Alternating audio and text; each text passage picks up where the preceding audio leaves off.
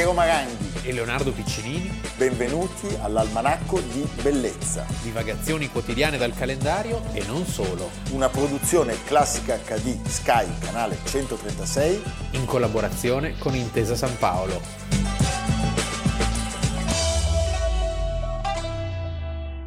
Almanacco di Bellezza. Paraponzi Ponzi Po. 4 agosto. Allora, oggi ci facciamo... Abbiamo appena fatta botte per quello no, che siamo... No, non è vero. Ci facciamo seri, ascoltiamo Beethoven e vi raccontiamo una storiaccia italiana.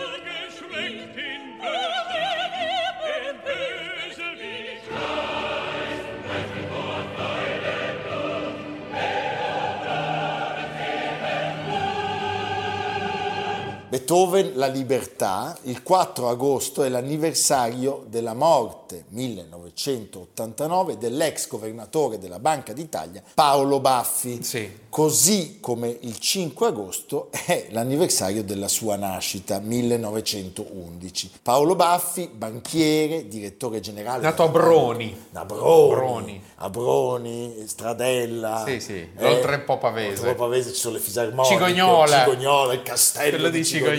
Direttore generale della Banca d'Italia dal 1960 al 1975, governatore dal 75 al 79. Di lui Dopo Guido Carli. Dopo Guido Carli, di lui Carlo Azeglio Ciampi ha detto la sua sola presenza scoraggiava ogni superficialità, innalzava la soglia della valutazione morale e professionale degli uomini, contribuiva a dare un senso sicuro al mandato e alle azioni di chi è chiamato a responsabilità pubbliche. Ecco, questo signore è stato arrestato e questo succede nel nostro paese. Cioè nel nostro paese succede che persone come Paolo Baffi vengano arrestate perché Paolo Baffi era uno dei coraggiosi, eh, irreprensibili, coerenti e fermi oppositori, uno dei pochi, a Ah, un- Michele Sindona. Sì, eh, E a un mondo. eh, Diciamo a un andazzo di speculazioni, di corruzione, politica connivente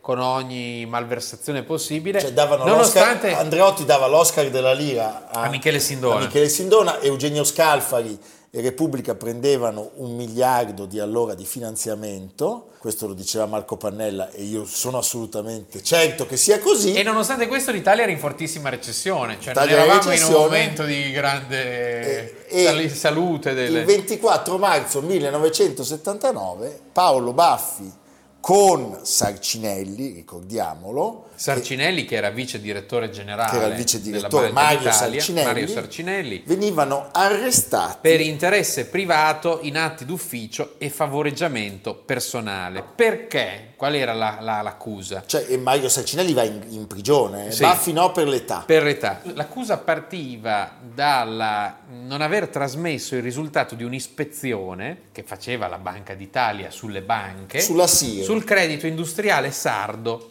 che finanziava il gruppo chimico SIR di Nino Rovelli. Che cos'era il gruppo chimico SIR? SIR negli anni 70 era il terzo gruppo chimico dopo l'Eni e la Montedison. Montedison. Era un carrozzone Vabbè. bestiale.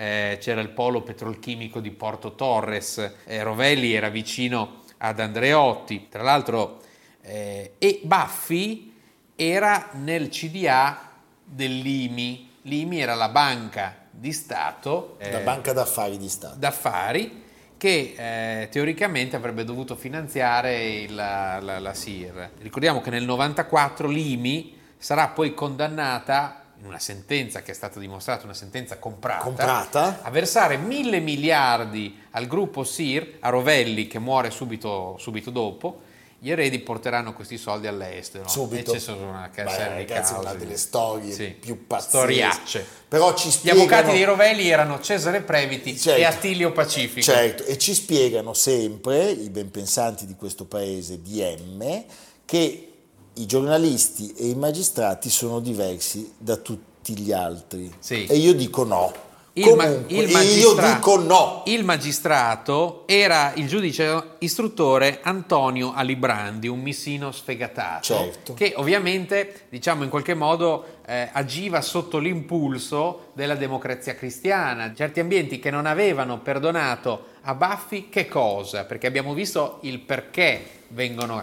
Che cosa? Uno, aver fatto sciogliere il CDA dell'Italcasse. L'Italcasse era un feudo di C, il ministro del tesoro Gaetano Stammati, che era un piduista, Eh, certo. e Franco Evangelisti, che era il factotum di Andreotti, avevano convocato tempo prima Baffi e Sarcinelli per sistemare i debiti di Caltagirone verso l'Italcasse. Lui come risposta fa sciogliere il, eh, il- il CDA dell'Italcasse. Uno.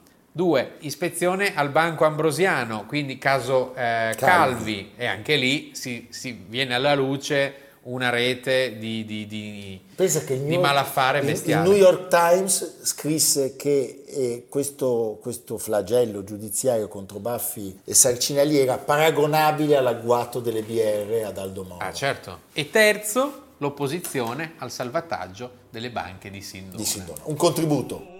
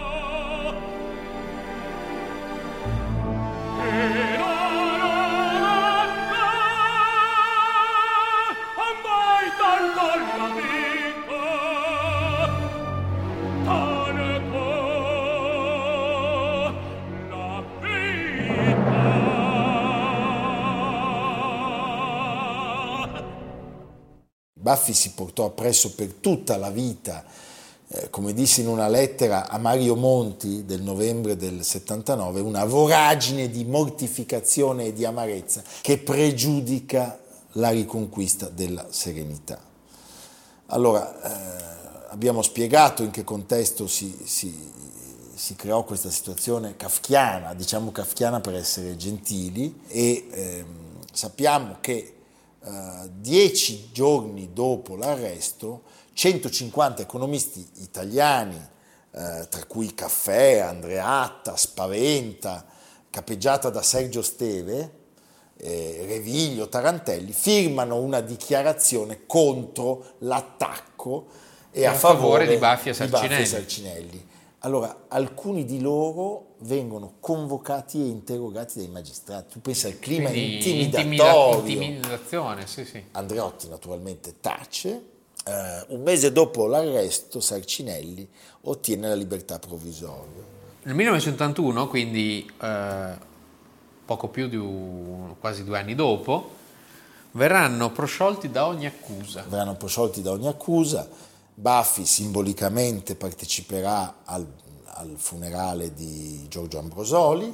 Baffi diventerà poi presidente onorario della banca e Sarcinelli verrà confermato vice direttore generale, però diciamo la loro, Beh, la poi loro cambierà, immagine, sì, sì. cam- cambierà anche la, la sua storia e Francesco Pazienza, lo stesso che fu poi incriminato per Il depistaggio nella strage di Bologna. di Bologna, di cui abbiamo parlato un paio di giorni fa, affermerà in seguito che l'incriminazione di Baffi e Sarcinelli fosse stata decisa dalla loggia P2 di Licio Gelli. Sempre lui. Tremiamo e, come dire, interroghiamoci, perché a questo paese per cambiare non sono bastati il caso di Baffi e Sarcinelli, il caso di Tortora e via dicendo. E poi Vedremo. Baffi e Sarcinelli sono due dimenticati, possiamo dirlo. Sì. Cioè, nell'opinione pubblica tu fai un sondaggio, chi sono Baffi e Ah Sarcinelli? no, non lo sa nessuno. Nessuno. Però sono stati riabilitati. No, sono stati riabilitati, ma non, non se ne parla. Io ho conosciuto Sarcinelli, un- una persona di una discrezione, di una sobrietà, di una misura straordinaria. Va bene, a fra poco.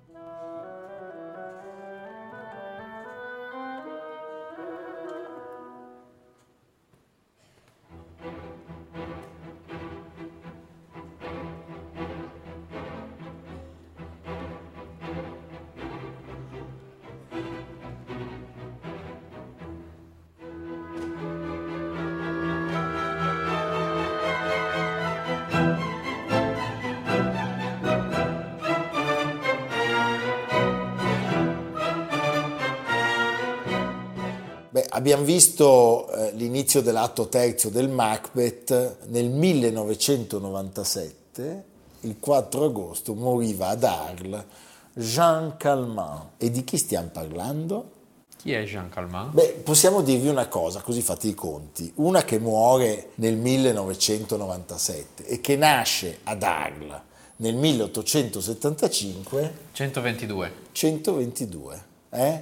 Cioè questa signora muore all'età di 122 anni, entrando così nel Guinness dei primati, con il titolo della donna più anziana del mondo. In vita, durante numerose interviste rilasciate ai giornalisti, aveva raccontato diversi particolari della sua lunga esistenza. Ad esempio, aveva visto costruire la Tour Eiffel, aveva partecipato al funerale di Victor Hugo e nel 1888 aveva persino incontrato il Beh, pittore, era, se- era sempre lì. cioè, il cioè, pittore Van Gogh. Era una presenzialista Era pazzesca. pazzesca. perché adesso... problema è eh, che- Non erano proprio eventi... Certo, però eh, poi questa donna ha visto l'uomo sulla luna, No, eh? è vero, sì. ha, visto, ha visto due guerre mondiali. Di Van Gogh diceva che era sporco, mal vestito e sgradevole. Aveva assistito agli spettacoli di Joséphine Baker, Anche.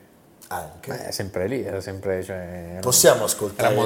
Joséphine Baker cantare la conga Blicotti dal Sì. film L'amatore. Prego. la conga, la conga. C'est la conga, yeah, ricotti. Diable mort, lui parti.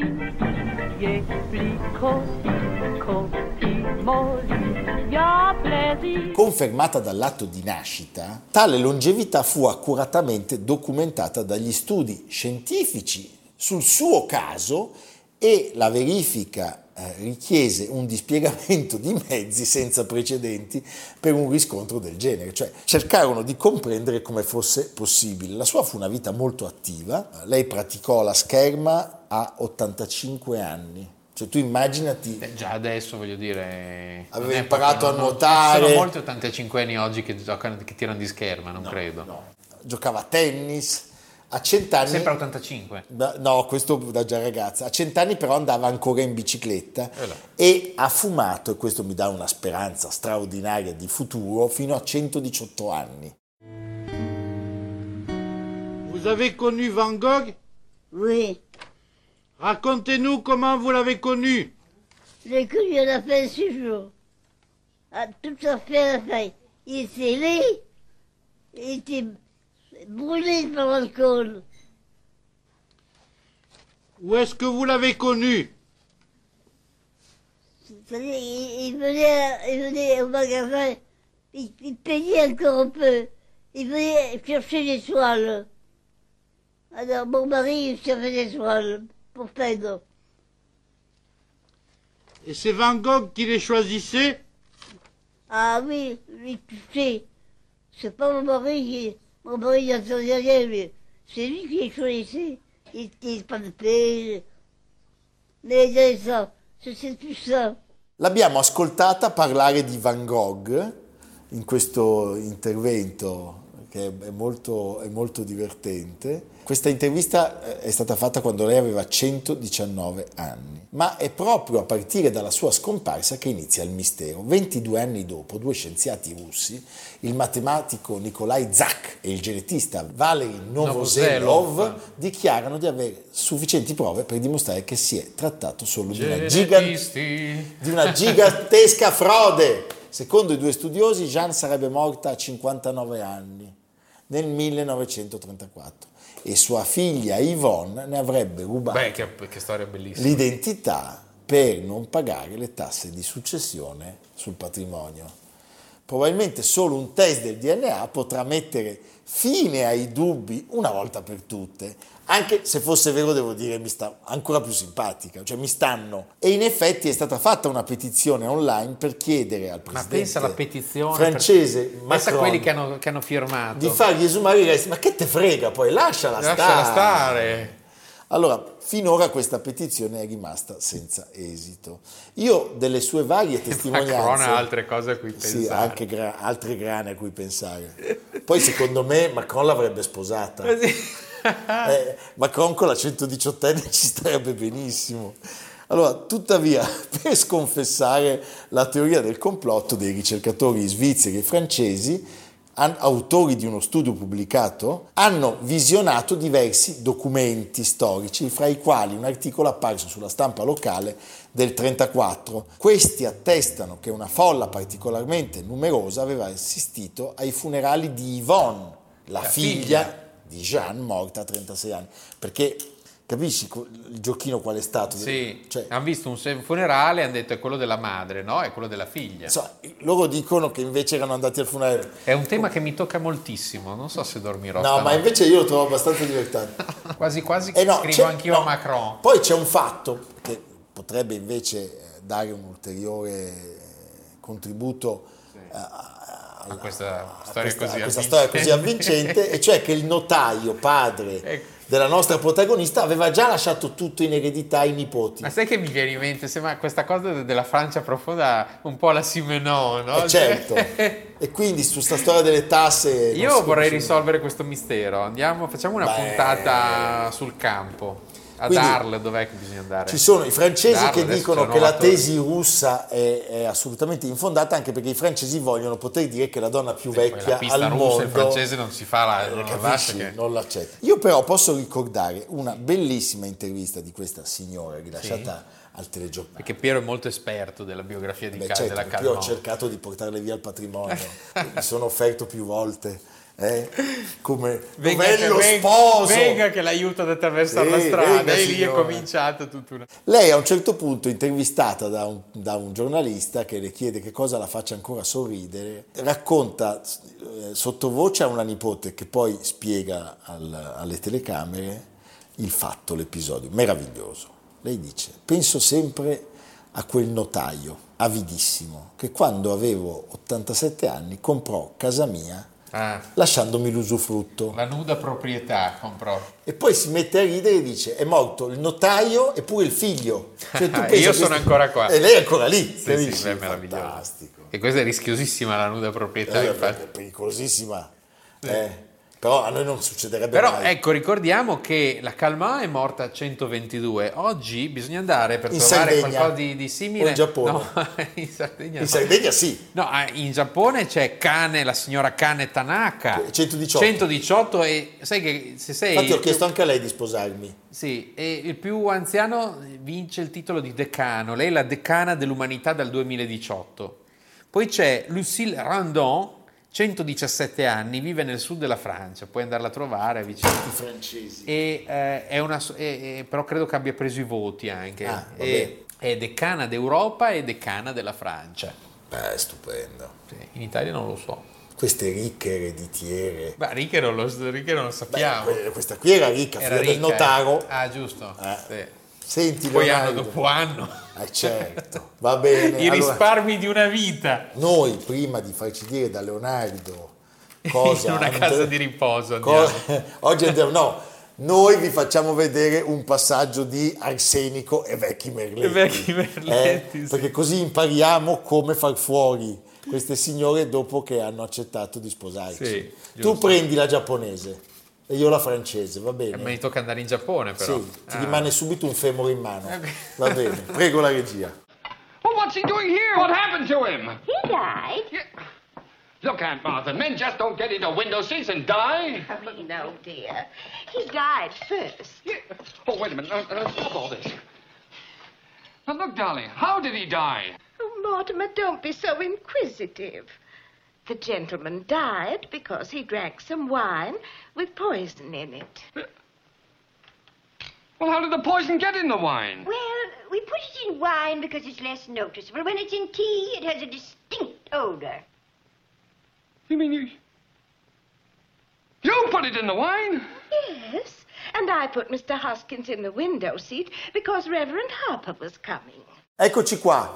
Allora, Leonardo, dove ci porti? Andiamo nella Lucchesia, Eh, che gioia. una fiaba teatrale La che Toscana Verde. Una fiaba teatrale che comincia nel 1880 quando l'ingegner Virgilio Biagini regalò alla piccola comunità della sua Vetriano, in provincia di Lucca, un fienile per farne un teatro, avamposto culturale della moderna Italia unitaria sui magici monti della Lucchesia, scrive Paolo Conti sul Corriere. 22 abitanti si tassarono con due lire ciascuno. Nacque una società paesana che diede vita al gioiello oggi restaurato e protetto dal FAI uno scrigno di appena 71 metri quadrati, ma con 60 posti in platea e 20 su due ordini di balconate. L'insieme cita esplicitamente i teatrini giocattoli in legno o cartone, la biglietteria è solo una nicchia con una finestra scavata nel muro con una piccola grata. Però c'è il sipario colorato, proprio come nelle favole, eccetera, eccetera. Un teatro bomboniera così piccolo da guadagnarsi nel 97 l'ingresso nel Guinness dei primati come il teatro storico pubblico